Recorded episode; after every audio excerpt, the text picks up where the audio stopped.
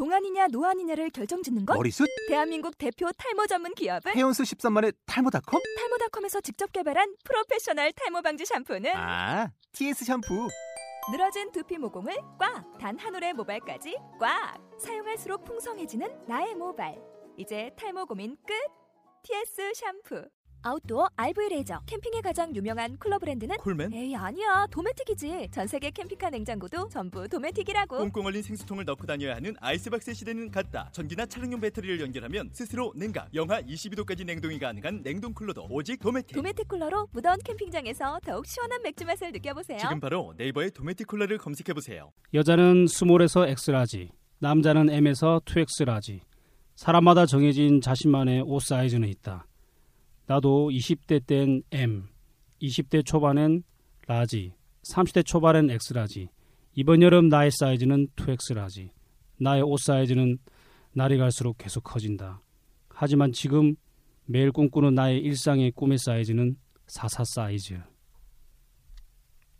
세상의 모든 것에 대한 스펙터클 1차원 오감 세상. 수박 겉 핥기식으로 모든 이슈를 핥고만 지나가는 방송. 이성과 논리를 중시하는 세상의 중심에서 벗어나 가장자리에서 직관만을 논하는 방송. 서른쯤에 수박 겉 할기. 와! 와, 다들 정말 오랜만이네요. 네, 그렇죠. 네. 우리가 너무 오랜만에 하는 방송이라서 다시 한 번 더 이 방송의 취지와 목적 안내를 한번 먼저 짚어보도록 하겠습니다. 이 방송은 동시대를 살아가는 20, 30대가 가진 중차대한 문제를 가볍게 훑어가는 방송입니다. 세 번째 방송이지만 여전히 미흡하고 또 세, 3개월 만에 하는 방송이라서 엄청 서투를 거예요. 그래도 이해해 주시기 바라고 또 지속적으로 보완하면서 더 큰 즐거움을 드리도록 노력하겠습니다. 자, 그러면은 우리가 오늘 고정 멤버였던 목동 정 씨, 사당 박 씨, 그리고 저 이문 정 씨, 그리고 오늘의 새로운 게스트가 있어요. 새로운 게스트를 포함해서 각자 돌아가면서 자기소개 먼저 한번 하도록 하겠습니다. 네, 이글거리는 여름에 먹고 살기 위해서 아둥바둥 살아가는 30대 중반 사업가 사당 박 씨입니다. 반가워요. 네, 반갑습니다. 네. 네, 저는 서른이 된 후에 정신적으로 여유를 느끼고 있는 어, 네, 휘경우 씨입니다. 안녕하세요. 네, 네, 반갑습니다. 반갑습니다. 네. 저는 9월에 2세 출산을 앞두고 있는 자영업자 목동 정 씨입니다. 네. 저는 곧 수료를 앞두고 휴학을 꿈꾸고 있는 이문 정 씨입니다. 네, 반갑습니다. 네, 반갑습니다. 반갑습니다. 네. 4개월이 지나니까 좀 전체적으로 발음이 좀잘 혀가 잘안 굳었어요. 잡히네요. 네, 혀가 지금 현재 네. 굳어 있죠. 네. 새벽도 아닌데. 지난 3개월 동안 많은 일이 있었죠. 그 뭐 사회적으로는 되게 산만한 일들이 많았는데 그 뭐 세월호 참사부터 해서 지방선거까지 또 뭐 각종 뭐 이런 국정 이슈 이런 것들이 뭐 실질적으로 살고 있는 우리한테는 영향이 없는 듯 하지만 많은 영향이 있었습니다. 그래서 뭐 감정적으로 되게 우울한 시간들도 많았고 하지만 가장 컸던 이유는 저희가 여러 가지 이제 먹고 살기 위한 부분이 너무 많이 바빴기 때문에 준비를 많이 못해서 어, 소수의 청취자들을 위한 이런 방송들이 좀 꾸준히 이어가지 못한 점 사과드리고요. 이번 기회에 다시 와싱 상담 절치부심하는 마음으로 새롭게 좀 더 업그레이드된 모습으로 준비해서 여러분들께 나아가도록 하겠습니다. 네. 먹고 살기 바쁘셨나요? 무지 바빴죠. 그 세월호 참사가 있었잖아요. 네. 예, 어떻게 보면 우리 사회가 모르겠습니다. 어떤 분은 그런 얘기 하시더라고요. 6.25 뭐 이렇게 전쟁 이후에 가장 한 사건으로 해서 많은 사람이 죽었던 일이다. 아. 어, 그런 얘기를 하시는 분도 있더라고요. 그거 아니지 않나요? 삼 사건, 예. 삼 사건도 있어. 300명 넘었나요? 네, 삼풍, 삼풍백화점 훨씬 많이. 죽었죠. 아, 올해라고 얘기를 전제로 아니, 붙여야겠네요. 그럼요. 그냥 넘어가지. 어, 그 하여튼 많은 분들이 이제 네. 그좀 운명을 달리 하셨는데 그래서 이제 그런 일이 있고 난 이후에 뭐 이제 뭐 학생들이나 일반 회사원들은 많이 못 느꼈을 거예요. 근데 이제 사업하시는 분들이나 자영업자들 특히 이렇게 뭔가 그 좀 사회적 분위기에 많은 영향을 받는 일들을 하시는 분들은 큰 타격이 있었습니다. 그뭐 가까운 예로 시장 상권부터 많이 죽었다는 이야기도 있고 뭐 저희 같이 이제 의류 사업을 하는 사람들은 일단 지난 한 달 동안 거의 놀았다고 보면 되죠. 네, 뭐 그런 아쉬운 점도 있었지만 네. 하여튼 이제 6월 달 돼서 다시 호국 보훈의 달이잖아요. 네, 경제도 다시 일어날 거라는 믿음과 그리고 개인적으로는 네. 그 우리 목동 정 씨는 저랑 한 달 동안 놀면서 당구도 많이 늘었고 화토도 많이 늘었어요. 아, side money를 많이 벌었을 거예요. 근데 진짜 대, 네. 정말 대단한 게 네. 그렇게 매일같이 놀면서 네. 정시에 출근하고 정시에 네. 퇴근했다는 거. 우리는 정시 안에 놀아야 되는 와, 그런 네. 운명이기 싶네요. 때문에 저희는 네. 그 뭐, 뭐라 그러죠? 출근과 퇴근에 대해서는 네, 원칙이 있죠. 음. 자, 주간 이슈를 다뤄보는 시간인데요. 14년 1, 2분기에 되게 우울했었죠. 6월 달에는 월드컵과 함께 세계적인 축제가 시작됩니다. 우리가 모두 응원과 같은 열정적인 마음을 끌어 올리는 그런 시간이 찾아왔는데요. 주간 이슈로 이번에 월드컵에 대해서 한번 얘기를 해보는 게 어떨까요? 네, 뭐 이번 월드컵 개막했었죠? 시작했죠. 네, 아, 씨. 아, 개막했어요? 네, 했는지도 아. 모르겠네. 새벽부터 보고 왔지 난. 네, 마이크 좀 붙여 주실래요? 새벽부터 보고 네. 왔지. 네. 아니 근데 그 예전만 못한 것 같아요. 월드컵 보면 저 요즘에 뭐 화요일 날 저녁에 하는 우리 동네 예체능이라고 음. 그걸 보는데 그게 막 눈에 보여요. 막 월드컵 분위기를 어떻게든 후끈 달아오르려고 막 이렇게 노력하는 게 보이는데 네. 축구로 근데 옛날 같이 그런 느낌이 잘 안 오더라고요. 음. 내가 꼭 밤새서 텔레비를 봐야 되겠다 이런 느낌이 전혀 안 들어. 근데 왜 그럴까요? 못해서? 홍명보가 못해서?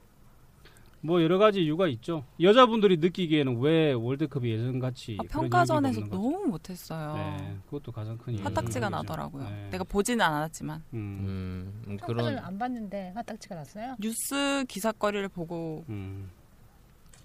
화딱지가 났죠. 그쵸. 근데 뭐 이제 옛날에도 그랬어요. 2002년 월드컵 때 그 히딩크 감독이 평가전에서는 그렇게 결과가 좋지는 않았어요. 네, 뭐 계속 졌죠. 계속 음. 지다가 이제 막판에 뭐 프랑스한테 한번 비기고 뭐 음. 이런 게 있었는데 지금 비슷해요. 홍명보도 뭐 이게 어, 다들 홍명보가 운이 좋다라고 생각을 하더라고요. 그래서 음. 실제 경기에서는 그 운빨로 이길 수도 있을 것이다고 이제 얘기를 하는데 이게 그 운빨로 극복이 되는 실력인지 음, 그러니까 한마디로 우리나라 대표팀 실력이 지금 많이 떨어지기 때문에 사람들이 그만큼 기대도 없다. 뭐 그런 의미가 되겠네요. 그 기본적으로 보면 지금 우리나라 같은 경우에는 우리나라만 그럴 가능성이 높아요, 그죠? 다른 나라 같은 그렇죠. 경우에는 그 어제도 아, 네. 기사나 뉴스 보니까 그 브라질 거기는 그냥 사람들이 네. 거의 광기 폭발이에요 지금. 그게 뭐 네. 개최국이나 그렇다 치더라도 네. 일- 기본적으로 축구에 관심 있는 나라들은 대개 지금 그렇죠. 열정적으로. 응원하고 모든 어떤 그 뭐 뉴스거리가 다 축구일 텐데 우리나라는 그걸 다 덮지 못하는 이유가 뭐, 뭐 세월호 사건 이후에 아직도 그런 좀 여지가 남아 있고 사회적 분위기가 그래서 뭐 서울 광장 이런 데 보면 시청 앞 광장에 보면 그게 이제 주체를 못 하고 있잖아요. 네. 아니죠. 어제 다시 발표가 됐죠. 광화문 광장 앞에서 그 가능한 네. 걸로. 근데 그 앞에 보면 아직도 조문객이 리본. 있고 노란 네, 레분이 그렇죠. 있는데 그런 좀 사회적 분위기가 아직도 여파가 있고 그래서 이제 가장 큰 이유는 그거라고 생각이 되는데 일단은 그 이제 홍명보 감독이 그 런던 올림픽 때 동메달을 땄잖아요. 그렇죠. 네. 근데 그게 정말 어마어마한 결과였거든요. 그 히딩크 감독이 아니라 홍명보 감독이 수축 선수들을 데리고 그 이끌었던 과정들을 이제 국민들이 보면서 되게 많은 카타르시스를 느꼈어요. 자부심도 느끼고. 근데 이제 홍명보 감독이 선 이제 감독으로 발탁이 된 것까지는 좋았어. 근데 그 다음 과정들이 사람들이 선수들을 선발하고 이끌어가는 과정들이 너무 비합리적이고 또 사람들이 거기에서 이미 좀 흥을 잃은 게 아닌가. 아니 근데 제가 생각할 때 네. 그거는 뭐 그 홍명보 감독의 그런 문제고 그거랑 월드컵 열기랑 무슨 관계가 있죠? 그러니까 우리나라 사람들이 관심이 없는 건 댓글을 보시면 어디 댓글이죠? 다음 댓글이죠. 아유, 전 다음 댓글 말고 좀 뭐 다양하게 좀 아, 보셔야죠. 전 네이트를 봅니다. 네. 데이트 댓글에도 좀 부정적이지 않나요? 네. 그러니까 정의와 감동이 없다 선발 과정 속에. 그러니까 사람들이 그때부터 벌써 흥을 잃- 잃었다. 그러니까 박주영을 뽑을 때도 보면 뭐 다 아는 얘기겠지만 자기가 소속팀에서 이제 열심히 활동하고 주전으로 실적을 낸 선수들만 선발하겠다 그랬는데 그 뭐 박주영 이야기까지 가면 너무 멀지만 뭐 와포드라고 지금 영국 2부 리그에서 뛰고 거기서도 선발로 뛰지 못하는 사람을 우리나라 주전 스트라이커로 쓰는 과정. 이런 것들이 사람들이 이제 인정이 안 되고 축구를 아는 사람들은. 그러니까 뭐 한마디로 말씀하자면 월드컵 열기가 지금 후끈 달아오지 못하는 이유는 홍명보 감독이 민주적으로 선수 선발을 그렇지. 한다거나 그러지 그 가정. 속에 사람들이 감정이입이 안 되고 정의와 감동이 없다. 아 근데 저는 솔직히 뭐 그렇게 그런 거 디테일한 거 관심 있어요 여자분들이? 모르니까. 없죠. 그거는 이렇게 이제 축구 빠들이나 그런 그런데 이어서 이제 이제 선발하고 난 이후에 경기 결과가 너무 안 좋았잖아요. 만약에 그때 경기 결과가 좋았으면 사람들이 월드컵에 흥을 가졌을까요? 그럴 가능성도 높죠. 그럴 가능성이 높지 않을까요? 네. 근데 그게 세월호랑 맞물려서 아무리 음. 결- 경기 결과가 좋았다 하더라도 약간 사회적으로 뭔가 이렇게 소리 내서 목소리 외, 목소리 내서 이렇게 외치는 거를 좀 음. 미안해하는 게 있었을 것 같아요. 그런 것도 있고 그렇죠. 또- 그 여전 그 전에 평가전 때 상암에서 했었어요. 그때 그 시작하기 전에 15분 동안 응원을 안 했어요. 그 그때 방청 그 오신 분들이 15분 동안 침묵으로 응원했었거든요. 그러니까 이게 사회적 이슈가 반영된 거는 확실한 거죠. 예, 그건 확실하고 아 근데 저는 그 사당박 씨의 의견에 약간 좀 반대표를 던져요. 왜냐면 수많은 사람들이 홍명보 대- 감독이 그걸 민주구적으로 뽑았냐 안 뽑으면 저 별로 관심 없다 생각하거든요. 음. 그냥 축구는 솔직히 말하면 그 이기고 골 넣으면 그때 그 장면이 즐거운 거지. 그게 뭐 그게 연결돼 있는 거거든요. 네, 어떻게 그 연결되는지 모르겠어요. 결과가 좋았더라면 그 이유가 사람들이 별로 부각이 안 됐을 텐데 거 봐라 이제 그러면서 그 이제 인과관계가 된 거죠. 저렇게 실력 없는 애를 굳이 억지로 뽑아가지고 왜 저런 결과가 나왔냐? 그 못하면 거기까지 네, 꼬리를 꼬리를 그 물고 보통, 가는 예, 거죠. 그렇게 되는 거고. 그러면 이제 뭐 사당박 씨 얘기한 거는 우리나라가 못하는 이유의 근간을 설명하는 거잖아요. 그렇죠. 원인을. 그리고 뭐 국가적 분위기가 이런데 축구가 대수냐 이런 사람도 있고 음. 그렇죠. 또 예. 지금 막 이런저런 뭐 이제 여당에 대해서 불만이 많은 사람들이 축구로 덮으려고 한다 여러 가지 이런 것들을 이불로 근데 이슈화를 억지로 하려고 하는데 잘 안 된다 네. 뭐 이런 분위기도 있고 또 시간대가 그렇죠. 그죠 예. 너무 새벽 일곱 5시까지 시, 보는 다섯 시, 사람들 네 쉽지 시. 않죠 네, 뭐 4시, 7시인데 사당박 씨 오늘 아침에 그 스페인이랑 네덜란드 새벽 4시 한거 예, 보셨죠? 띄엄띄엄 봤죠 네. 그 해설이 소리 지를 때 눈 한번 떴다가 우와 또 다시 잤다가 네. 예. 그 이제 뭐 그렇게 있는데 한 예전만 못한 건 사실이에요. 네. 네. 사실 2002년 이후로 뭐 그렇게 열기가 뜨겁다고 생각해 본 적은 없습니다. 이번 어떻게 될 것 같습니까 결과 이번은 어렵지 않을까요? 16강이. 1무 2패 16강까지도 아유 어렵죠. 16강이라는 대한민국 사람들이 한 번 4강까지 올라가니까 어디 16강이 동네 뭐 애들 음. 축구인 걸로 생각을 하나 봐요. 어렵지 않나요? 어렵죠. 네. 어렵고 그 우리가 제일 만만하게 보는 알제리도 얼마 전에 그 다른 이제 영국이 미국 저기 유럽에서 제일 유명하지 않는 국가랑 평가전을 했는데도 그 기술이 장난 아니더라고 보니까 그이 테크닉이랑 뭐 조직력이 그 너무 그 근데 그 평가전에서 너무 다 음. 보여주는 것도 문제가 되는 거 아니에요? 뭐 그런 댓글 있잖아요. 그 홍명보가 가나전이랑 4대 0 대패하고 나서 그 인터뷰하면서 하는 이야기가 아직 실망하기엔 이르다. 그러니까 밑에 베스트 댓글이 뭐냐면 그래 실망 더 실망할 게 남아 있다. 어? 6대 0, 8대 0도 될 것이다. 이제 뭐 네. 월드컵이 어떻게 보면 우리 대한민국을 더 우울하게 만들 수도 있겠네요. 그러니까 지금 뭐 닭집도 별로 장사가 안 된다잖아. 그렇죠. 아유. 네, 그러면 월드컵에 월드컵이 이기기를 그래도 기원해 보면서 다음 순서로 넘어가도록 하겠습니다. 지금 코너는요 고민 상담입니다. 직장인들이 가지고 있는 고민에 대해서 사연이 왔어요. 네. 저 제보자 의 성함과 그 신상은 최대한 밝히, 밝히지 않는 선에서 그 제보하신 내용을 바탕으로 서로 고민 상담을 해보도록 하겠습니다. 저는 올해 33살 코슬로바키아에 있는 물류회사 경력 7년차 과장이자 동갑의 아내와 5살짜리 아들 하나, 3살짜리 딸 하나를 둔 한 집안의 가장입니다. 현재 제 연봉은 집 월세 값도 포함되어 있긴 하지만 회사에서 애들 교육비 명봉으로 지원하는 것까지 합치면 세후로 8천만 원이 조금 넘습니다. 차량도 지원해주고요. 어떻게 보면 제 또래에 비해 많이 받는 편이죠. 지금 현재로선 의식주 그 외에 여가 생활도 충분히 즐길 만큼 부족함 없는 생활을 하고 있습니다. 하지만 서른이 넘으면서부터 내가 하는 지금 이 직장을 언제까지 다녀야 할까라는 고민이 듭니다. 지금 하는 일을 계속하면 물론 안정적이겠지만 10년 후, 15년 후의 내 모습이 지금 함께 일하는 상사들의 모습과 별반 다르지 않을 것 같다는 생각을 하면 괜히 암울해집니다. 물론 경제적인 상황은 지금보다 훨씬 좋아지겠지만 그래도 셀러리맨들이 가지고 있는 한계가 있잖아요.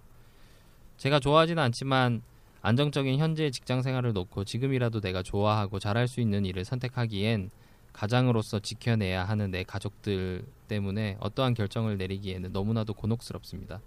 노력하는 자는 즐기는 자를 이길 수 없다는 말이 참 멋지긴 하지만 즐기는 인생이 과연 정답일까? 라는 의문도 들고 그게 정답이라면 내 인생은 오답일까?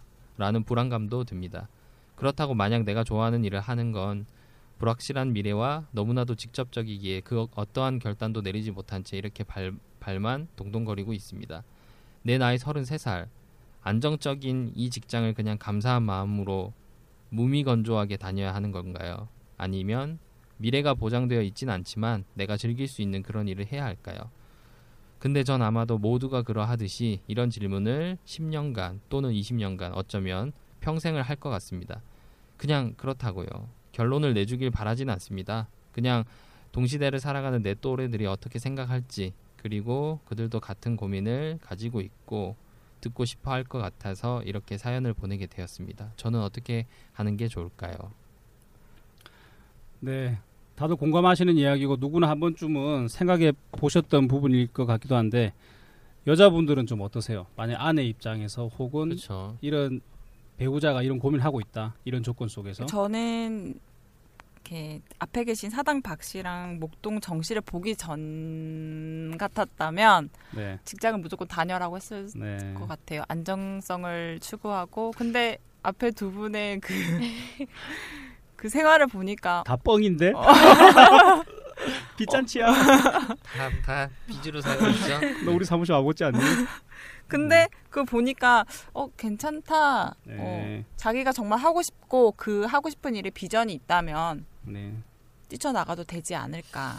근데 아마 또 이런 생각을 해, 해봅니다. 그 지금 이문 정량 같은 경우는 아직 그, 그 비메리드가 아니잖아요. 그렇죠. 네, 근데 이제 결혼을 하게 되면 사람이 계산을 할 수밖에 없어요. 예를 들면 내가 매달 돈은 얼마가 나가는지, 뭐 집세는 어떻게 되는지 이제 이런 고민이 오면서 물론 그 여유가 있다면 상관은 없지만 만약에 그 여유라는 게 사라져 버린다면 어 되게 안정적인 생활을 바랄 수밖에 없을 거예요 사람은 그냥 남자들은 모르겠는데 여자 입장은 좀 더 그러지 않을까요? 오소정 씨는 좀 어때요? 네. 저 같으면 그냥 일차원적으로 생각을 하면 당연히 그냥 계속 힘든 일이라도 계속 돈을 벌어 오길 바라겠죠.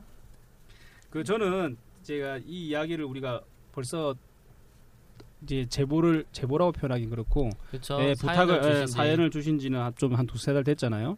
한 어, 번씩 딱 3개월 됐네요 이제 예, 예. 네, 사연 받은 지 석 달 동안 고민한다고 녹음 아, 못했습니다. 너무 고민 많이 했어요. 왜냐면 차에서 너무 예, 많은 고민을 했고, 고민. 예. 그래서 제가 저는 그런 생각을 했어요. 이 이제 이 이분 성함을 뭐라고 해야 되지? 정씨라고 해야 될까? 네 슬로바키아 정씨라고 네, 하시죠. 슬로바키아 정씨가 주신 이 내용을 생각해 보면 가장 먼저 조언이라고 하기엔 좀 그렇고 자기가 먼저 자기 스스로 알아야 될 부분이 뭐냐면 내 기질에 대해서 자기가 먼저 좀 정확하게 아는 게 중요하다. 음, 그러니까 내가 직장 생활에 맞는 사람인지 아니면 사업을 할 때 좀 더 즐거운 사람인지 자기가 자기의 모습을 좀 면밀히 보고 정했으면 좋겠다라는 마음이 들거든요. 그러니까 그 막 정확하게 세밀하게 이렇게 쪼개서 생각할 수는 없지만 가령 예를 들어서 우리는 이제 예를 들면 그렇습니다. 제가 공무원들 대상으로 이렇게 사업을 하다 보니까 공무원들의 일상을 보면 매번 느끼는 건 단 한 번도 그런 생각 해본, 적이 없어요. 아 공무원이 참 좋구나라는 생각을 해본 적이 없어요. 아 그래요? 너무 답답하고 예, 그분들을 비하는 게 아니라 그분의 일상 그게 나와는 전혀 맞지 않는 옷이다. 나보고 저렇게 일을 해라면 난 정말 미쳐서 그만둘 것 같다. 아, 그- 물론 그분들의 뭐 깊은 세계는 잘 모르지만 보이는 표면적인 일의 어떤 가정들, 일상들 또 뭐뭐 비전이라고 할지 이런 것들이 그러니까 저는 이제 안전 추구형이 아니라는 게 느껴지고 그게 뭐 남들 앞에 난 도전적이고 모험적이야 이제 그런 거를 가시하려는 게 아니라 나란 사람 자체는 날 때부터 아 이렇게는 못 살겠구나. 망하든 잘 되든 뭔가 가정 속에 나를 좀 다 올인할 수 있는 일들을 했을 때 거기에 많은 더 의미 부여를 하는 스타일이구나 나는 이제 그렇게 아는 게 가장 중요하지 않을까요? 그렇죠. 뭐 지금 저도 이제 사당 박 씨랑 같은 일을 하고 있는데 아마 이런 표현이 맞을지 모르겠지만 저도 이제 직장 생활을 했었는데 직장 생활이 생각보다 스트레스를 많이 받더라고요. 뭐 직장 상사도 있지만 내가 원치 않는 일들이 많이 발생해요. 발생하고 그다음에 어, 자기 시간을 뭐 가지고 싶으면 보통 내가 뭐 남은 시간을 쪼개서 내 시간을 만드는 경우가 많잖아요. 근데 직장 생활을 다니면 내 시간을 쪼개도 내 시간을 못 가질 수 있는 그런 시스템이 있기도 해요. 그래서 이제 스트레스를 많이 받기도 하고 어렵다, 힘들다 이런 얘기를 많이 하는데 어, 나와서 해보니까 직장 생활이 힘들다는 거 다섯 배 혹은 열 배로 힘들어요. 그러니까 음. 몸이 힘들거나 그러진 않아요. 어, 혹은 뭐 일이 힘들거나 그러진 않아요. 하지만 고민거리가 많아지는 거죠. 그러니까 다섯 개 고민할 거면 한 스무 개 고민해야 되고. 어 근데 네. 제가 듣던 거랑 다르네요. 두 분이서 제가 이제 같이 의논하진 않았지만 네. 주변에서 듣기로는 네. 그 사업을 시작한 이유가 네. 뭐 직장 내 스트레스, 그 뭐 기질 이런 걸 떠나서 돈이 뭐가 그렇게 한탕, 돈이 빨리 벌 수 있는 방법 이런 걸로 시작하지 않으셨어요? 그럼, 아, 네, 아니, 그럼 그, 너무 이유가 저급하잖아. 네, 네, 저급하긴 하죠. 아니요. 그러니까 그건 맞아요. 그러니까 저희가 지금 하는 이런 개인적 사업이 이런 건 있어요. risk high면 그 income도 high예요 원래. 그래서 그만큼 risk를 가지기 때문에 income이 올라가는 거겠죠. 근데 이제 그렇게 income이 올라간다는 뜻은 risk high라는 뜻은 스트레스도 high예요. 그러니까 그건 본인이 선택을 해야 되는 거예요. 예. 저도 이제 전에 직장 다닐 때 우리 사장님이 저한테 했던 이야기가 있는데 제 그게 내리에 제일 좀 깊이 남았어요. 뭐냐면 너는 열심히 한다고 생각하는데 오너의 내 입장에서 보면은 항상 70%밖에 안 한다. 그러니까 100%까지 할 수 있는데 100%까지 왜 다안 쏟느냐 더 잘할 수 있으면서. 그런데 이제 그러면 이제 처음에는 아 그럼 내가 더 열심히 해야지라고 생각이 되는데 어느 순간 내가 내 모습을 보니까 아 그게 그냥 직장인으로서의 한계구나. 70%밖에 안 쓰고 싶은 본능적인 기질이 다 가지고 있는 거예요. 왜냐하면 뭐 월급이라든지 어, 받는 내 거기에 대한 페이나 이런 것들이 딱 정해져 있기 때문에 거기 이상 쏟았을 때 내가 남는 손익 계산하는 거죠. 음. 그럴 바에 그러니까 예를 들면 이런 거죠. 지금은 제가 뭐 영업을 해야 될 곳이 있으면 시간을 쪼개서 뭐 6시에도 출근을 해요. 그리고 밤에 뭐 10시라도 갈 곳이 있으면 지방이라도 가겠다라는 생각을 가지고 뭐 전국을 다 누벼도 전혀 뭐 힘들다거나 어렵다는 생각을 안 해요. 왜냐면 그게 다 내 거고 또 우리 거니까. 근데 직장 생활 하다 보면 내가 왜 굳이 뭐 월급은 정해져 있는데 그러면 굳이 이제 그런 거죠. 뭐 예를 들어 세 군데가 갈 곳이 있다. 그러면 실제로는 세네 시간만 미팅을 하면 되는데 다 끝낼 수 있는 일인데도 불구하고 그걸 이틀로 내가 나누는 거예요. 음. 아, 이 미팅이 잘 안 잡혔습니다. 내려야 될 것 같습니다. 가가지고 아니 또 사장님이 들으실 일은 없겠지.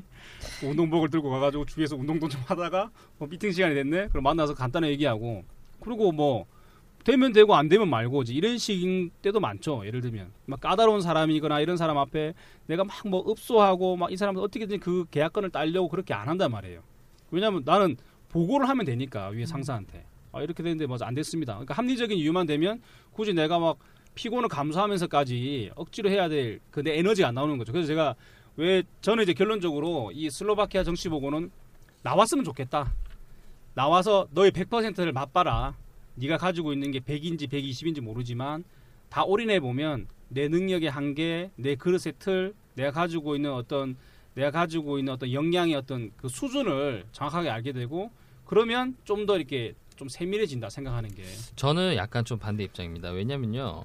제가 지금 하는 일이 싫어서가 아니라 이제 이런 건 있어요. 자, 지금부터 계산 한번 따져 봅시다. 네. 회사에서 애들 교육비 명목 자, 지원해 주죠. 회사에서 집 월세값 지원해 주죠. 회사에서 업무용 차 지원해 주죠. 다 지원해 주는 거예요, 이거면. 음. 그렇죠? 그리고 세후로 8천만 원이 좀 넘네요. 물론 뭐 거기 좀 포함해서 이 정도 된것 같은데 의식 주잖아요. 애들 교육비, 집, 차 줘요. 그리고 외국에서 생활하니까 얼마나 좀 그렇게 좀 그런 게 있겠어요. 그러니까 대한민국에서는 있을 수 없는 거예요 이게. 이게 슬로바키아 네. 정치 제가 조건을 들어보니까 나오세요. 나와서 새로운 사업을 하시고 내가 그 자리에 들어가겠습니다. 네, 그렇다니까요. 다시 한번 생각을 하게. 그렇죠. 네.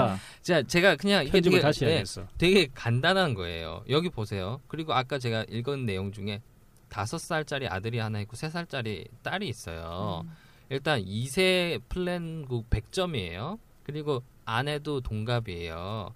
거기에다가 현 이 이 문구가 저는 정말 마음에 와닿네요. 현재 먹고 싶은 거 사 먹을 수 있고 대단한 거예요 이거. 다른 나라에 여행 다른 나라에 여행 가고 싶을 때 갈 수 있대요.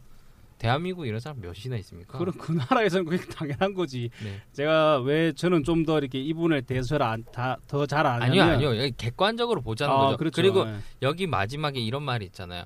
부족함이 없이 살고 있지만 세상에 대한민국에 직장 다니면서 부족함이 없이 살고 있는 사람이 몇이나 돼요. 그렇죠? 그러니까 이분 스스로도 본인 아는 거예요. 자기는 부족함 없이 살고 있다. 그러면 나 나와야 네. 뭐, 뭐 때문에 그만두고 싶다는 거야? 어? 자랑하는 거야 지금? 결국 슬로바키아에서 생활하는 게 심심하시니까 아, 그럴 수도 그런 있죠. 거지 그죠? 그, 그런 거 않을까요? 있죠. 왜냐하면 내가 슬로바키아 정을 만나봤어요. 네. 그 집에 갔어요. 네. 네. 시간을 내가 있다가 이분 와이프도 만나고 그때는 이제 만삭이었죠. 그때 당시에는 기- 그랬던 것 같아요. 네. 근데 지금도 그곳에 살고 계신지 모르겠지만 주위가 마치 진짜 정말 어, 슬로바키아 같았어요. 어떤 거죠? 슬로바키아라 하면 집 근처에 슬럼가가 있고 아니 아니 네. 그런 건 아닌데 음, 좀 초원 어, 표현하기가 좀 그런데 약간 좀 음산함, 좀 뭔가 칙칙함. 아니 이제 그런 게 있어 좋긴 좋았어요. 네. 근데 굳이 이제 그런 기억이 남는 이유는 뭐냐면 아까 이제 우리 휘경우 씨가 얘기했던 것처럼 좀 무미건조하겠다. 음. 와이프랑 애들이 그러니까 아, 심심하겠다. 예, 심심하겠다. 음. 그 요즘 유럽은 그러잖아요. 재미없는 천국이라고 프랑스 관광 가이드 그러더라고. 사- 유럽은 다 대부분 다 반문화가 없기 때문에 특별히 즐길 만한 것도 없고 음식도 다채롭지 않다. 한국 같은 나라가 없다. 그래서 살기 너무 편하고 연금도 좋고 이러지만 뭐 재미없는 천국이다. 그러니까 이분이 혹시 한국인으로서 느낀 어떤 그 과거의 어떤 기억이 있어서 그럴 수도 있겠다라는 생각도 좀 근데 드네요. 이제 또 자세히 해보면 이 본인이 뭐 그런 생활이 심심하기 때문에 그만두고 싶다 뭐 다른 걸 하고 싶다는 게 아니라 자기 주변의 상사들을 보니까 그냥 저렇게 사는 게 그냥 너무 뭐랄까 뭐 몸이 건조하다는 음. 거죠 자기 표현은 저렇게 자- 사는 자기의 게 네. 인생의 끝이 네. 보이는 거잖아요. 아, 더 그렇죠. 이상의 다른 꿈을 꿀 수 없기 때문에 그런 게 아닐까요? 그 꿈이 정확하게 우리가 알면 좋겠는데, 그러니까 예를 들어서 그런 분들 많아요. 저는 그런 생각 안 하는데 내 꿈이 적당량 일해서 풍족하게 어느 정도의 그 물질을 가지고 그냥 우리 가정이랑 행복하게 사는 것 그게 최종 목적인 사람이 있고 혹은 뭐 내 꿈을 이룬다거나 아니면 내가 이루고 싶은 내 이상향이기 때문에 그게 먼저 우선시 되는 사람이 있고 근데 이 슬로바키아 정은 잘 모르지만 하지만 제가 이 이야기를 우리가 다 구체적으로 나눌 수 없는 이유 중에 한 게 뭐냐면 그럼 슬로바키아 정이 뭘 하고 싶은지에 대한 내용이 안 나와 있어요. 이건 아마 기밀인 것 같아. 아니요 근데 저는 이분이 사실 오판하고 있다는 생각하는 여러 가지가 있는데 그 중에 하나는 내가 뭐를 하고 싶다 이게 중요한 게 아니에요 원래 삶이라는 거는 업무 직장이 목표가 아니라 삶 자체, 자체의 그 목표가 있어야 되는데 아. 그분이 삶 자체의 목표를 딱 정해놓고 그러면 내가 이 일을 하고 새로 창업을 하는 게 과연 그거랑 어울리는지 그렇게 정해야 되는데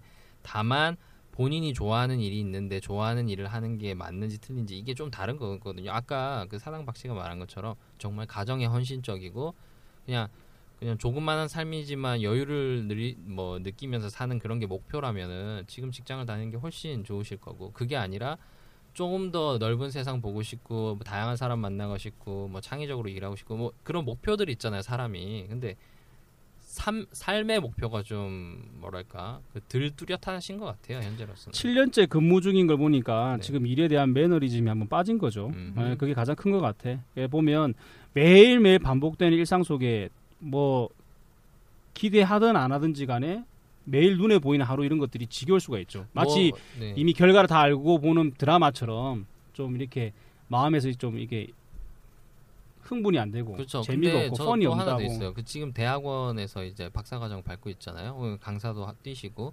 그러면 뭐 그런 거 있잖아요. 내가 이제 이 한 우물을 쭉 파가지고 뭐 교수가 되고 강사가 되고 이제 이런 것도 있지만 뭐 그런 사람들도 있지 않나요? 이거 좀 하다가 어이 뭐좀 돈 되는 게 더 있네. 그러면 어 여차하면 이쪽으로 가볼까? 뭐 이런 생각도 하시는 분들이 있지 않아요? 있으시죠. 많죠. 그죠? 네. 네. 근데 이제 이, 그게 뭐 안정적이지 않아서 그렇다는 게 아니라 막 여러 가지 고민을 하잖아요. 그런 부분들도. 근데 그런 거랑 대입해 보면은 어떻게 생각해요? 이렇게 한 우물만 쭉 파가지고 그냥 안정적으로 쭉 가는 게 낫겠어요? 아니면 기회가 오고 찬스가 오면은 옆으로 휙 나가는 게 좋겠어요? 여자의 입장으로는 한우물만 파서 안정적인 그 영역을 좀 더 확장시키는 게 네. 좋은 것 같아요. 근데 저는 이 슬로바키아 정씨가 한번 결정을 해도 괜찮겠다 싶은 부분이 뭐냐면 현재 직장에서 7년을 근무했다는 그런 하잖아요. 그리고 직장 내에서 인정도 받고 이렇게 그런 과정들을 보냈다면 자기가 지금 하고 있는 업무에 대해서는 파악이 다 예. 파악이 다 응. 끝났고 이 일에 대한 리스크도 파악이 끝났다는 거예요. 그러니까 이분이 지금 옮기고 싶은 곳이 다른 직장이 아닐 거 아니에요. 개인 사업이라든지 그렇죠. 다른 직장을 자기 개인적인. 어떤 일을 자기가 주체가 돼서 해보고 싶다는 건데 그러면 자기가 먼저 좀 이렇게 객관적으로 또 논리적으로 자기가 해야 될 일에 대해서 리스크를 다 파악하고 이게 충분히 가능성이 있고 리스크가 만약에 발생이 돼서 만약 이 일이 터졌을 때 어떤 것도 다 상상을 해보면 그리고 결론적으로는 자기가 이제 결정을 해야 되겠지만 한번 옮겨도 괜찮지 않겠나. 뭐 반대하진 않지만 저는 또 다른 얘기도 해- 해보고 싶네요. 그 세우로 8천. 저는 자꾸 이 단어가 많이 아, 걸려요. 새우 8천. 새우 8천이잖아요. 그러면 이 돈을 다 쓰진 않잖아요, 사람이. 그렇지 않아요? 새우 8천이면 한 달에 한 600만 원 이상 받는 거예요. 그러면 4인 가정이 600만 원을 다 소비하진 않아요. 어떻게 사는지 모르겠지만. 그러면 이제 비용이라는 게 다 세이브가 되잖아요. 그러면 나가서 일을 하게 되면 결국 남들이 자기한테 돈을 주진 않아요. 자기 돈으로 하는 거죠. 그렇게 되면 그 돈에 대한 결과나 혹은 그 만들어내는 거는 다 본인 몫이에요. 그러면 이 새우 8천원이라는 이 좋은 기회를 조금 더 잡아서 이렇게 재원을 마련하는 게 되게 중요해요. 만약에 본인이 그런 마음이 있다면. 근데 7년 차는 되게 본인 입장에서 많아 보이죠? 그렇지 않아요. 15년, 20년 정도는 해봐야 돼요. 아, 내가 볼 때는 네. 이분이 충분히 가능성이 있다 싶은 게 뭐냐면 네. 그 대부분 사업하는 사람은 다 이런 과정 속에서 결국 사업을 하게 그렇죠, 돼요. 그렇죠. 왜냐하면 자기 현 직장에서 일을 하다 보면 아 이걸로 해서 내가 더 돈을 벌 수 있겠다라는 확신이 생겼을 때 그 종목 안에서 일을 하지. 예를 들어서 뭐 부동산 하는 사람이 갑자기 옷장사를 하다든지 옷장사 하는 사람이 갑자기 음식점을 하면 망할 확률이 높죠. 음. 왜냐하면 자기가 그걸 끝까지 안 봤으니까. 자, 봄, 여름, 가을, 겨울을 만나본 사람은 아, 내년 여름에 뭘 해야겠다라고 추측이 되는 것처럼 추측 가능하고 상상 가능한 일들을 하면 충분히 그 안에서 리스크는 좀 충분히 적다. 그리고 이런 것도 있지 않을까요? 대한민국인 경우에는 저희가 한국 사람이기 때문에 법과 제도 안에서 충분히 움직일 수 있어요. 편법도 가능해요. 근데 만약에 이분이 슬로바키아라는 나라에서 예를 들어서 사업을 하게 된다. 그럼 좀 리스크가 더 크지 않을까요? 오히려 현지인들이 미치지 못하는 못하는 부분을 이분이 더 잘 알아서 음. 잘할 수 있다라는 생각도 좀 드는데. 그 왜냐하면 이분이 한국계 기업이 있, 으니까 네. 그 안에서 자기가 얻는 소스라든지 정보도 더 많을 것이고 그 현지인들을 이용해서 할 수 있는 부분도 더 많을 거니까 그리고 내가 볼 때는 이분이 어느 정도 뭐 지금 당장 결정은 안 하더라도 옮길 거라고 마음을 장기적으로? 정해놓고 네. 알아보면 일단은 이분이 뭐 더 많은 돈을 벌고 싶다 이런 내용은 없어서 잘 모르겠지만 어, 개인적인 경험에 의하면 재미는 있다. 그렇죠. 재미는 확실히 있어요. 그리고 재미라는 게 잘 돼서 오는 재미만 재미가 아니에요. 예를 들어 안 됐을 때 위기가 모면되고 넘어가는 그 재미. 예를 들어서 우리 같은 경우에는 피부로 와닿은 게 이번에 세월호 참사가 일어나면서 한 달 동안 수입이 없었어요 거의. 그러니까 어디 가서 우리 사업을 제한할 수 있는 사회적 분위기가 전혀 안 됐어요. 그냥 놀아야 되는 거예요. 그러니까 처음엔 아예 놀 때 놀지 분위기가 정리되겠지. 이제 그러고 나서 우리는 매일매일 이렇게 수입이 있어야 되는 업종인데도 불구하고 또 지방선거가 있으니까. 이제 그러면서 우리가 지금 다른 루트를 알아보게 되고 아 또 다른 루트가 또 있구나. 우리는 이뭐 들어서 공무원 말고는 없을 줄 알았는데 일반인도 되구나. 혹은 아 이런 이런 이런 부- 이런 일이 터졌을 때 이 사업에 이런 리스크가 있구나. 그러니까 배우는 거죠.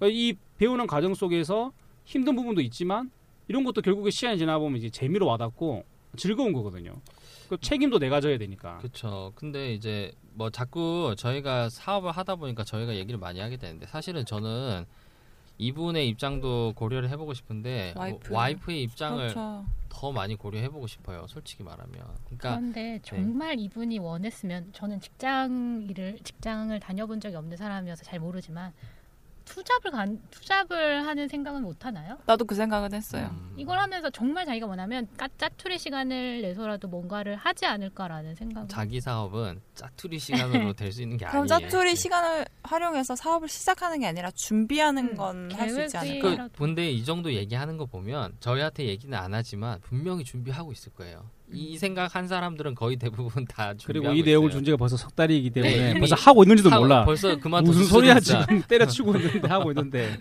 나 정신 없거든 이럴 수 있어요.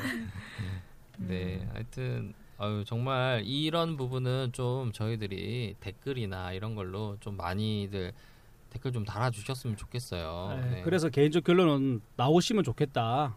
나와서 잘 되는지 안 되는지 지켜 지켜보고 싶은 개인적 마음도 있고 또 뭐가 있냐면 생각해 보세요. 제가 올해 나이가 37인데 그러니까 인간적으로 내가 일할 수 있는 어떤 육체적 한계가 60이라고 치면 60도 어렵죠. 55세까지 치면 내가 실질적으로 일할 수 있는 18년밖에 안 남았어요. 18년 동안 내가 가지고 있는 에너지, 내 능력, 내 경험 이런 것들을 활용할 수 있는 데가 직장밖에 그- 없다면 18년을 좀 발음을 네. 19년이라 아직 네. 그랬어요. 약 20년 가까이 네. 예? 이렇게 이거밖에 안 되는데 어떻게 보면 인- 인생을 이렇게 그냥 좀 멀리서 보면 너무 짧잖아요. 다채롭게 뭘 한번 해보는 것도 재밌고 그게 큰 리스크가 없다면 도전해 보는 게 그냥 뭐 문구적으로 필요한 뭐 도전해라 뭐 젊은이로서 뭐 어? 앞으로 나가라 이런 게 아니라 알았어 끊어요. 그만할게. 아유, 좀 나가. 아니, 말을 왜 이렇게 그리고 그 회사 전화번호 남겨줘. 내가 전화 한번 해볼게. 슬로바키아, I love you 슬로바키아. 아, 네. 저는 마지막으로 한마디 더, 부- 더 덧붙이자면 계속 그 안정권에서 계시고요. 이 고민으로 하나의 카타르시스를 느끼면서 끝까지 그 이거를 아. 고민으로 느끼는 것도 거의 그거 나쁘지 않을 거의 거라고 이거 고문 생각해요. 고문 수준이에요. 그거는. 왜요? 저도 석사 인간적으로 1학기 때부터 계속 휴학을 생각하고 있는데 정 떨어져 옆에서 지켜보면. 아, 힘들어요. 아, 그래요? 네, 저 사람한테 뭔가 제안을 할 수 없어 그런 사람한테. 아, 그렇구나. 음. 네, 그러면은 이 고민은 진짜 체코슬로바키에 계시는 정 씨가 스스로가 결단을 내려야 될 것 같아요. 그리고 꼭 아 그리고 결과 중요한 말이 하나 빠졌어요. 그 새로운 사업 아이템이 뭔지 저희들한테 좀 알려주시고 같이 한번 그 협약해서 하실 생각을 네, 없으신지 저희랑 MOU를 체결했으면 좋겠고요. 한국 그리고 한국 지점장으로 그좀 아까- 시켜주십시오. 아까, 아까 체코 슬로바키아라고 했는데 엄연히 다른 나라예요. 아. 아, 네. 죄송합니다. 네. 네. 체코는 네. 체코, 슬로바키아는 슬로바키아. 제가 네. 동양 쪽으로 공부해가지고 네. 자 그러면 여기까지 하고요. 다음 순서로는 이제 내가 죽기 전에 꼭 먹고 싶은 음식 이거에 대해서 저희가 이야기를 해- 해보도록 하겠습니다. 그 여러분들 뭐 미국 영화 이런 거 또 보시면 미국에서는 각 주마다 이제 제도가 달라서 사형 제도가 있는 데가 있잖아요. 네. 근데 그 사형 제도에 앞서서 제가 잘 기억은 안 나는데 어떤 주에서는 그 사형수가 마지막 사형 당하기 전에 본인이 먹고 싶은 음식을 적어서 그걸 준비를 해줍니다. 그걸 먹고 난 이후에 이제 어떤 인간적인 마지막 배려인 거죠. 이분이 이제 사형을 당하시는 거예요. 그래서 그런 내용을 한번 인터넷에서 본 적이 있어요. 어떤 사람은 뭐 자기가 원하는 특정 도너츠에 음료수, 그다음에 뭐 스테이크, 또 뭐 아이스크림. 근데 이게 왜 이슈가 되냐면 이 사람이 마지막 죽기 전에 막 이제 뭘 주문하는 음식들을 음. 무한정 해주다 보니까 너무 많은 재정이 들어가는 거야. 뭐 아, 200달러씩 뭐 그러니까 한 숟갈 한 숟갈 먹고 버리는 거지. 이거 맛보고 저거 맛보고 저거 맛보고. 그 음식을 남겨서 버리는 일도 많고. 그 그냥 에이 그래도 마지막인데 뭐 이런 거 가지고 일하지만 이게 좀 문제가 된다 이렇게까지 할 필요가 있느냐. 그래서 한계를 그 재정적 한계를 개인당 뭐 20달러씩 뭐 이렇게 정한 주도 있고 뭐 100달러씩 정한 주도 있고.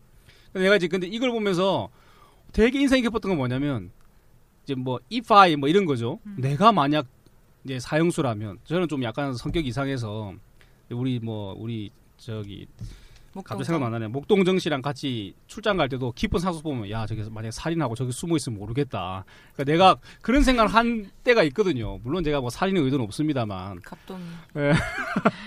갑동이 뭔지 몰라. 네. 그래서 어, 우리가 이제 그랬어요. 만약 죽기 전에 여러분들이 먹고 싶은 음식이 있느냐.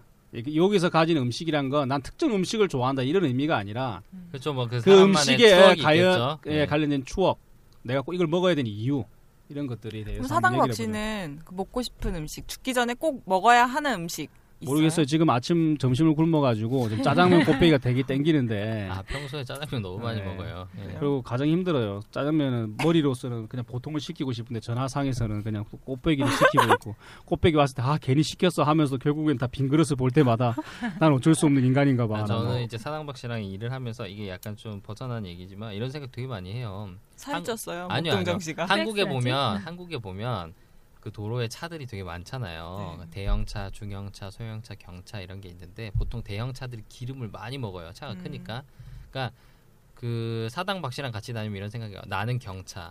조금만 먹어도 차가 움직이는 거예요. 음. 근데 여기는 초대형 특장차라고 아시죠? 덤프 트럭 같이. 그러니까 기름은 왕창 먹어야 돼. 음. 왕창 먹어야 기름도 움직이는데 소음도 커.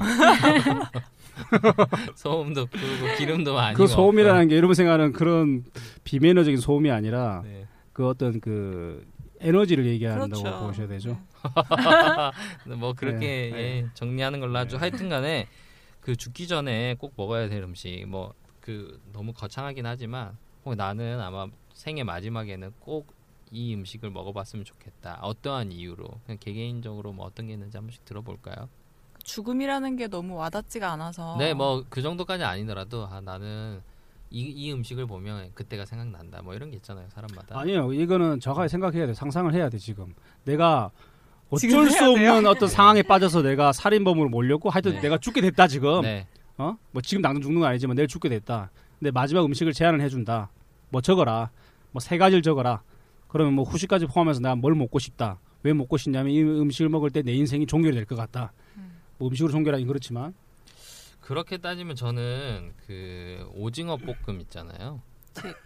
어. 네, 제육볶음 말고 오징어, 오징어 볶음이죠. 볶음. 그러니까 오징어가 그 약간 살이 통통한 오징어를 이렇게 양념에 볶아서 먹는 거 있잖아요. 음. 그 왜냐면 제가 초등학교 때 제가 다닐 때 국민학교 때죠. 그때 저희 집에 어머니 아버지가 맞벌이를 하셔가지고 집에 그 사람이 잘 없었어요. 학교 갔다 오면 그 무슨 물론 소리예요? 아니요 엄마가 저희 피아노 학원 선생님을 하시다가 그만두셨어요. 네. 그만두시고 이제 어 이런 종교 활동을 열심히 하시면서 집에 잘 안 계셨어요. 네.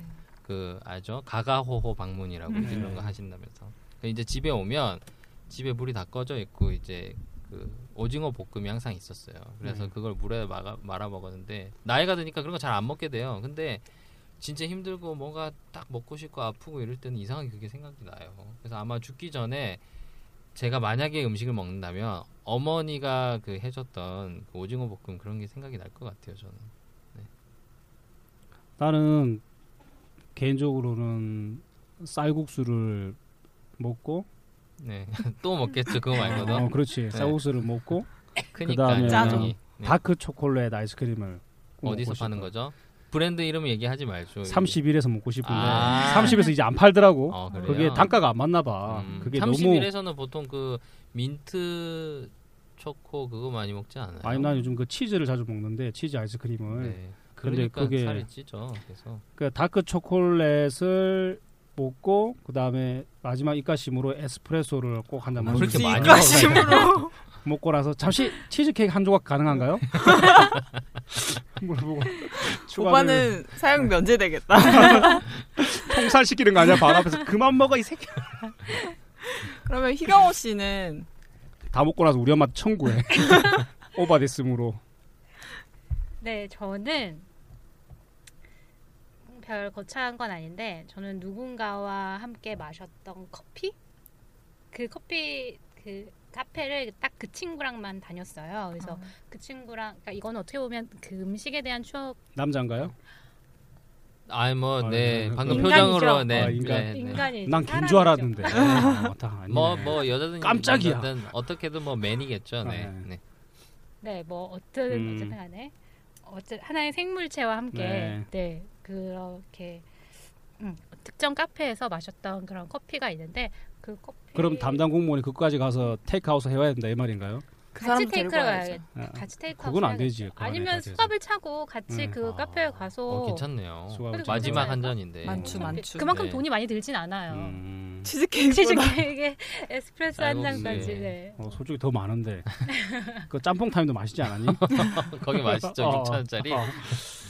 어. 근데 저는 제가 유학하면서 처음으로 음식을 한 적이 있어요. 된장찌개라는 거를 처, 난생 처음으로 해-. 했었는데 되게 맛있었어요. 그러니까 나는 마지막으로 먹고 싶은 음식이 내가 처음 했던 된장찌개, 내 스스로 해먹는 된장찌개일 것 같아요.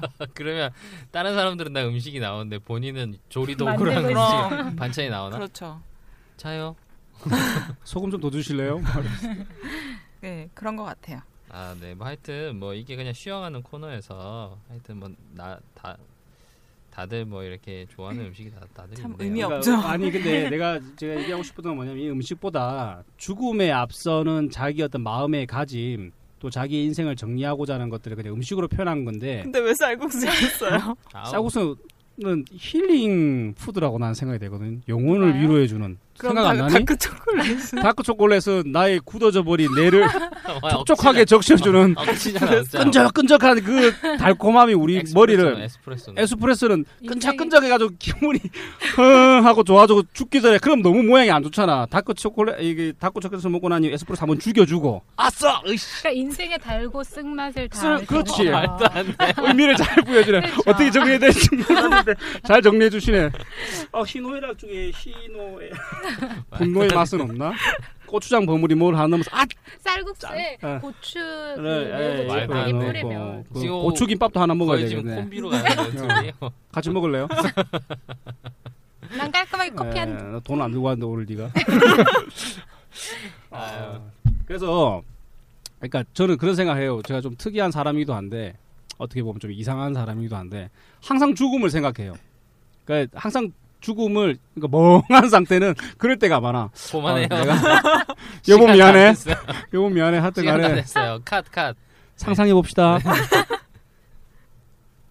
아, 네.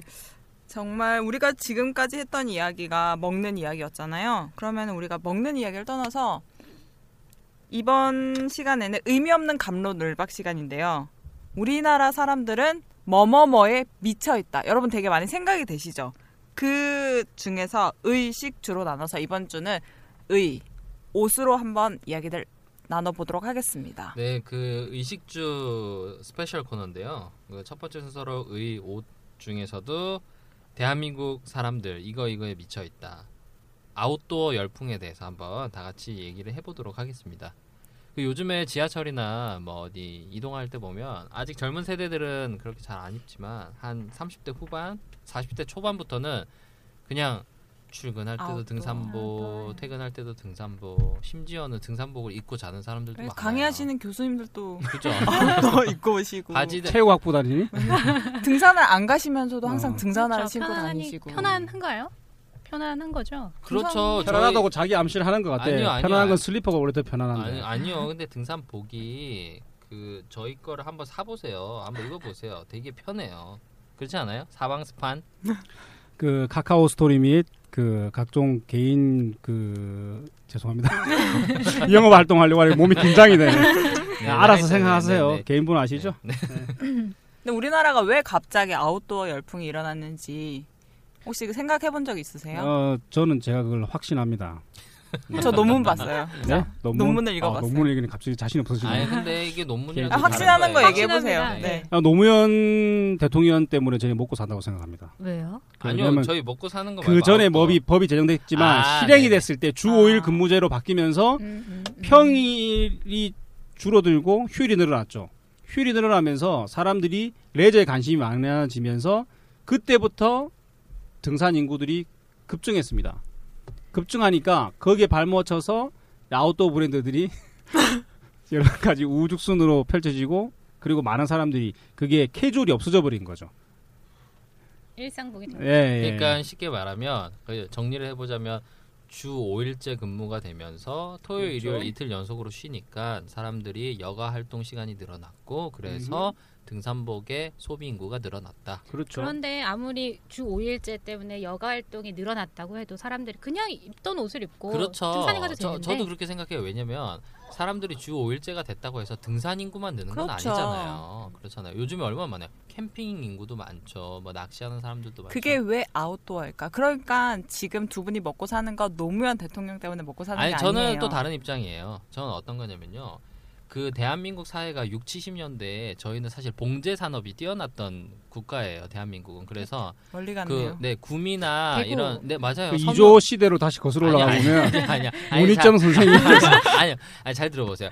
섬유 섬유가 많이 발달했었어요. 근데 싸게 치면서 많이 팔 수 있는 그 재료가 뭐냐면 면 소재 옷들이 싸게 치이고 많이 팔려요. 그래서 면이 아니잖아요. 아니요, 아니요, 잘 들어보세요.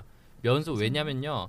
그 면을 사 사와 가지고 가공만 해서 팔면 그만큼 부가가치가 팍 뛰어요 옷이. 그리고 전 세계적으로 많이 팔리는 게 면 소재가 많이 팔리지 지금 현재 우리가 입는 이렇게 폴리에스테르이 많이 팔리는 게 아니었어요. 근데 우리나라도 이제 이게 그 소득이 늘어나고 그리고 역사적으로 이렇게 시간이 발전하면서 점점 그런 산업들이 줄어들었잖아요. 섬유 사업들이. 음. 그리고 해외에서 다 수입을 해요. 이제부터는 부가가치를 창출하는 게 아니라 가지고 와요. 그러다 보니까 해외에서 그냥 값싼 이 재질이라 그러죠.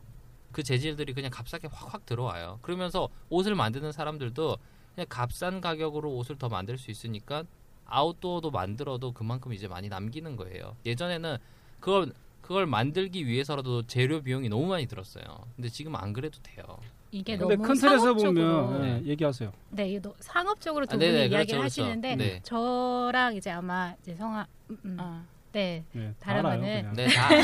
상관없어요, 아예. 한번 이야기할 것 같은데 네. 저는 우리나라 사람들의 그 정신이라든지 그냥 이렇게 이데올로기. 개념, 음, 그런 쪽 때문에 아마 그런 어, 아웃도어 룩이라는 게 완성이 되지 않았나 싶거든요. 그러니까- 예를 들자면요. 그러니까 우리나라 사람들은 그냥 대충 입고 나가는 거를 어, 원치 않아 하는 거죠. 어디든 가서 어디든 나가면 나는 완벽해야 한다라는 그런 생각. 허례 허례 어떻게 보면 이제 허례 의식 같은 건데 머리부터 발끝까지 나는 등산 옆 그러니까 옆 동네라든지 뭐 뒷산을 올라간다 하더라도 갇혀 입고 가야 갖춰 된다. 입고 간다라는 어, 거죠. 근데 저희 판매하는 입장에서 아웃도어가 잘 팔리는 이유는 대충 입고 나가도 편하기 때문에 팔리는 그렇지 거 않아요? 아웃도어는 초반에는- 그렇지 않아요? 근데 초반에는 그때 노스페이스라든지 괜찮아요. 네. 네. 뭐 네, 우리 그런 별로 영향이 특- 없으니까 네, 네, 사회적으로. 특정 그런 브랜드가 높은 뭐라 그러죠? 음. 가격으로 네.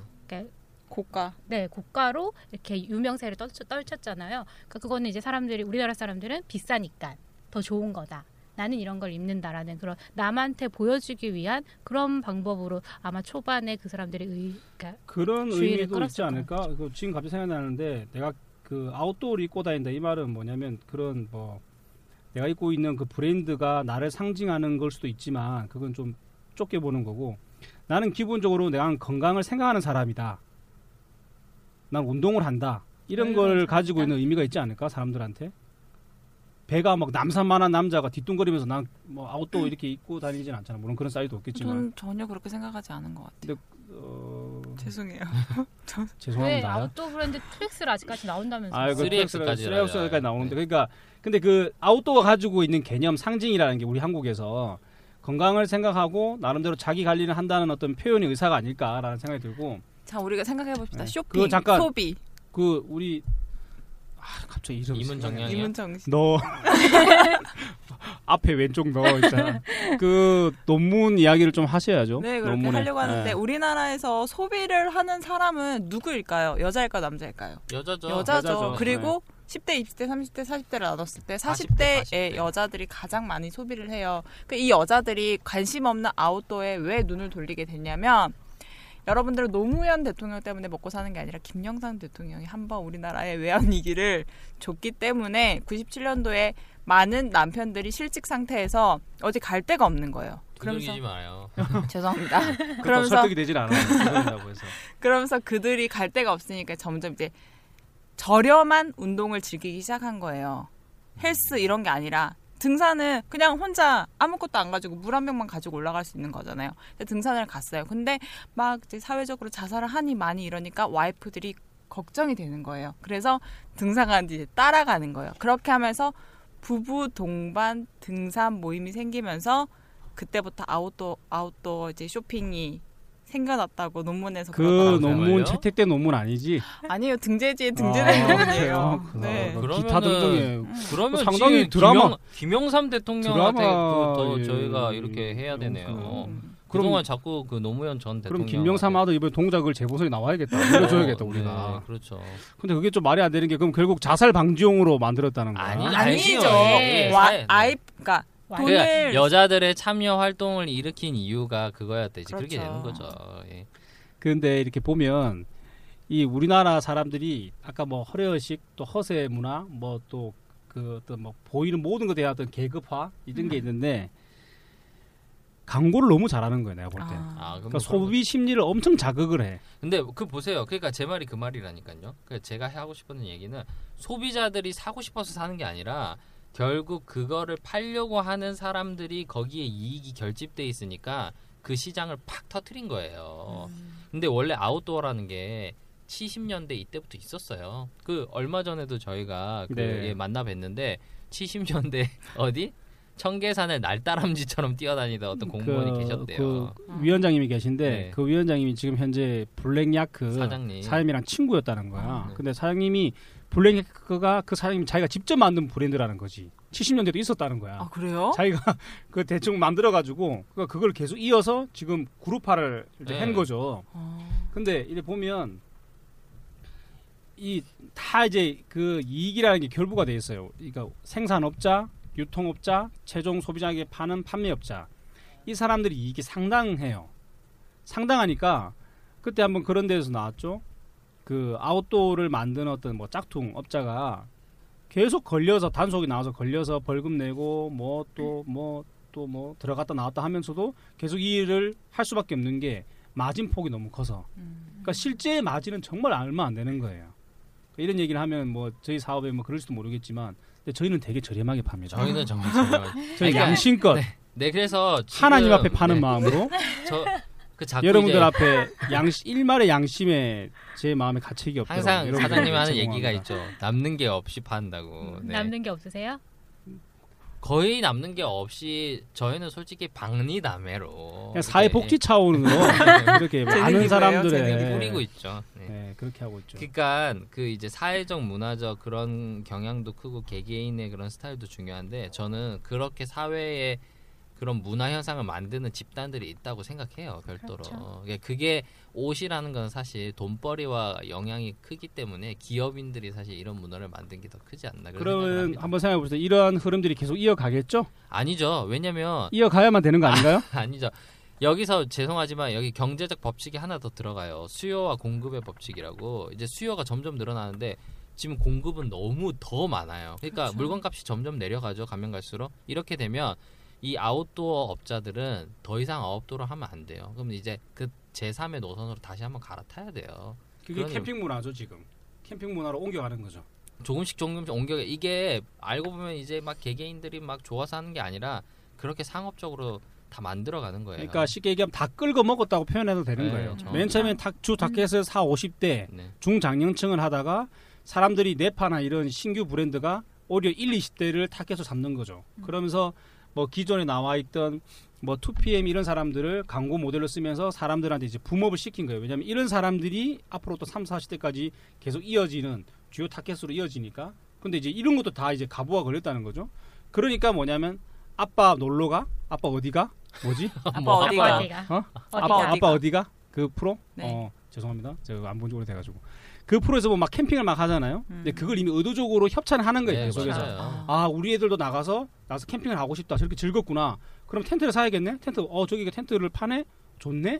그러면 그걸 이제 계속해서 간접 광고를 하면서 문화층을 이렇게 넓히는 거예요. 이게 이렇게 되면 계속 사이드로 나갑니다. 아웃도어식. 아웃도어라는 결국에는 바깥에서 활동하는 모든 거를 영역을 포함하는 건데 지금 우리나라 는 산으로만 돼 있잖아요. 등산, 등산 외에 여러 가지 이제 소품들 이런 것들도 나가는 거죠. 그래서 저희들도 좀 사업을 확장해야 되는 것이 아닌가라는 생각이 드는데 투자비가 많이 들기 때문에 투자를 하실 분들은 또 개인적으로도 연락을 주시면 그만해요. 네. 그 그래서 저는 이게 미친 대한민국이라고 하는데 주제를 정했는데 사실은 이게 개개인들이 절대 미치는 게 아니에요. 보면 이거는 언제든지 미치는 거를 만드는 주체들은 반드시 있어요. 그게뭐 정부가 될 수도 있고 어떤 기관이 될 수도 있지만 의식주 중에서 가장 이 옷에 관련된 부분은 역시나 기업들의 몫이 제일 큰 거예요. 그리고. 저도 뭐 개인적으로 보면 이런 말씀드리기 그렇지만 사무실에 막 뭐 옷이 막 엄청 많잖아요. 근데 안, 입- 안 입게 돼요. 가- 막상 담당 그걸 매일 만지는 사람은 산에 갈 일이 있어도 그말 그대로 그냥 박스 티에 반바지, 물병 하나, 다나 그렇게 가는 게 제일 편해. 맞아요. 우리나라에 뭐 뭐 뭐 뭐 몇천 미터 이상 되는 산이 있나요? 뭐 기온 변화가 뭐 하루에 뭐 10도씩 차이 나는 데가 있나요? 그런 게 없잖아요. 그러니까 실제로 우리나라에서 쓰는 기능성 대부분은 그냥 가격을 폭등하게 하기 위한 소스로만 쓰이는 거예요. 그 많은 사람들이 얘기하는 우리가 또 고어텍스. 그 고어텍스도 결국에는 뭐 에베레스트 산이라든지 아주 하루에 기온이 엄청나게 급변하는 곳에서만 쓰일 수 있는 기능성 소재인데도 불구하고 우리나라 거리 보면 오히려 뭐 밤도 아, 땀도 방출이 안 되고 네. 땀이 안에 고이고 무겁고 그런 거죠.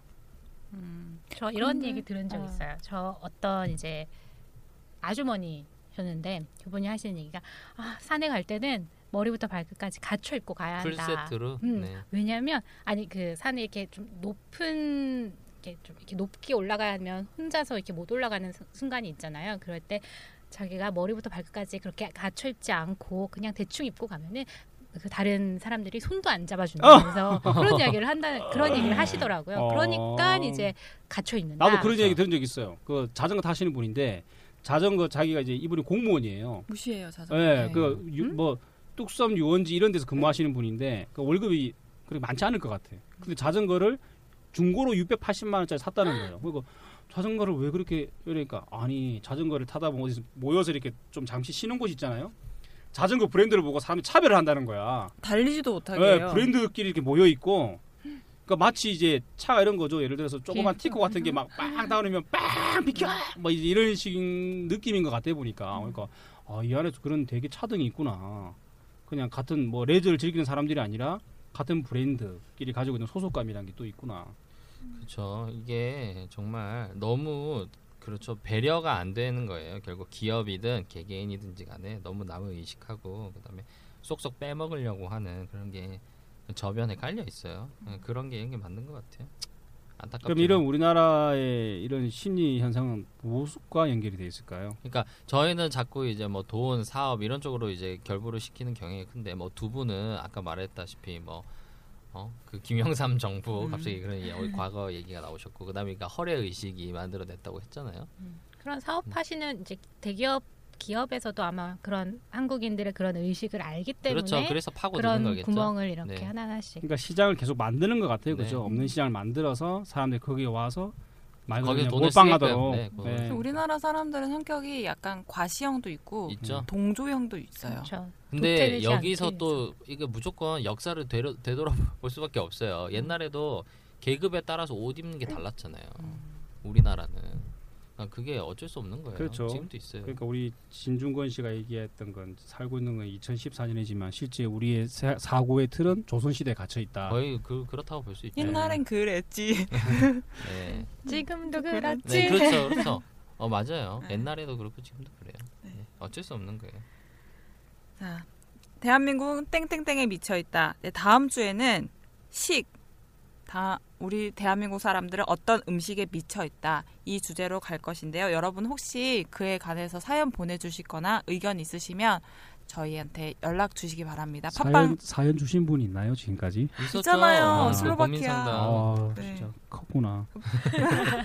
없을까봐 이제 내가 써볼까 해서. 네, 팟빵 댓글에 달아주시고요. 혹- 혹은 잊혀지지 않았겠지만 sh팍 129라고 저희 블로그가 있어요. 아, 아직도 네, 그 운영하고 있나요? 블로그 블로그가 존재합니다 아직까지 살아 있어요 여러분. 네 거기에 도와주세요. 사연 남겨주시면 저희가 그 사연을 활용해서 또 재밌는 방송 만들어 가도록 하겠습니다. 네. 아쉽지만 또 헤어져야 할 시간입니다. 다시 언제 만날지 모르겠네요. 내년에 만날 수도 있겠지만 오늘은 여기서 마무리를 지어야 될 것 같습니다. 네, 오늘 방송 마무리를 하면서 저번 2회차 때 우리들의 모습을 한번 다시 한번 뒤돌아보는 시간이 되었던 것 같습니다. 마음에 힘을 주면 녹음은 망한다는 거. 그렇죠. 이런 네. 오늘처럼 그냥 대, 이렇게 약간 좀 정말, 대충 네. 해야 돼요. 그러니까 마치 네. 옷을 이렇게 풀 세트로 갇혀 있는 등산복이 아니라 그냥 이렇게 잠옷 바람에 쓰레빠 질질 끌고 다니는 이런 캐주얼한 마음으로 음. 방송을 해야지 듣는 사람도 자연스럽고 우리도 좀 더 편안하다는 것을 다시 한번 느끼면서 네. 이런 분위기면 계속 좀 자주 할 수 있을 것 같아요. 그렇죠. 네. 아니 항상 사당박 씨가 그 얘기해요. 아, 내가 뭐 준비한 게 없어서. 근데 서, 저는 개인적으로 준비하는 게 더 최악이거든요. 네. 왜냐면 자기 할 말이 많아지니까 아, 저는 네, 오늘 처음 참여하게 됐는데요. 재밌었어요. 두 분 이렇게 하는 것도 재밌었고요. 또 뜨거운 여름에 차갑고 뜨거운 이야기를 하는 것도 네, 재미있었습니다. 즐거웠습니다. 네, 감사합니다. 반가웠어요. 네. 어유 뭐, 계속 네. Thank you and goodbye 이런 의미인가? 감사. 저는 이제 그 세달 만에 했잖아요. 저희가 녹음을. 그래서 저희가 여기 녹음하는 스튜디오에 연장을 제가 다섯 번을 신청을 했어요. 그래요? 욕안. 먹으셨어요? 네. 뭐 제일 마지막에는 여기 계신 매니저분들이 약간 화를 내시긴 하셨지만 괜찮았어요. 나름. 근데 확실히 2회차 녹음보다 저희 3회차 녹음이 마음이 더 가볍네요. 네. 가볍고 다음에도 또 이런 녹음했으면 좋겠습니다. 저는 너무 오랜만에 하는 방송이라서 초반에 발음이 잘 안 되더라고요. 근데 지금 약간 마무리가 될 차에 보니까 혀가 좀 풀려 있는데 다음에는 좀 더 가벼운 마음으로 앞에 사람들이 얘기했던 것처럼 가벼운 마음으로 즐거운 내용을 함께 다뤘으면 좋겠습니다. 그렇게 그렇게 되기 위해선 우리나라가 월드컵에서 좀 좋은 성적을 냈으면 좋겠네요. 네, 아유 뭐 하여튼 저희가 아까 비판하기도 했지만 월드컵 하여튼 잘 됐으면 좋겠습니다. 지- 잘 돼야죠. 네. 네. 네, 그러면 저희 이제 마무리 인사를 하도록 하겠습니다. 여러분, 다음 주에 찾아뵙도록 하겠습니다. 안녕히. 계세요. 바이.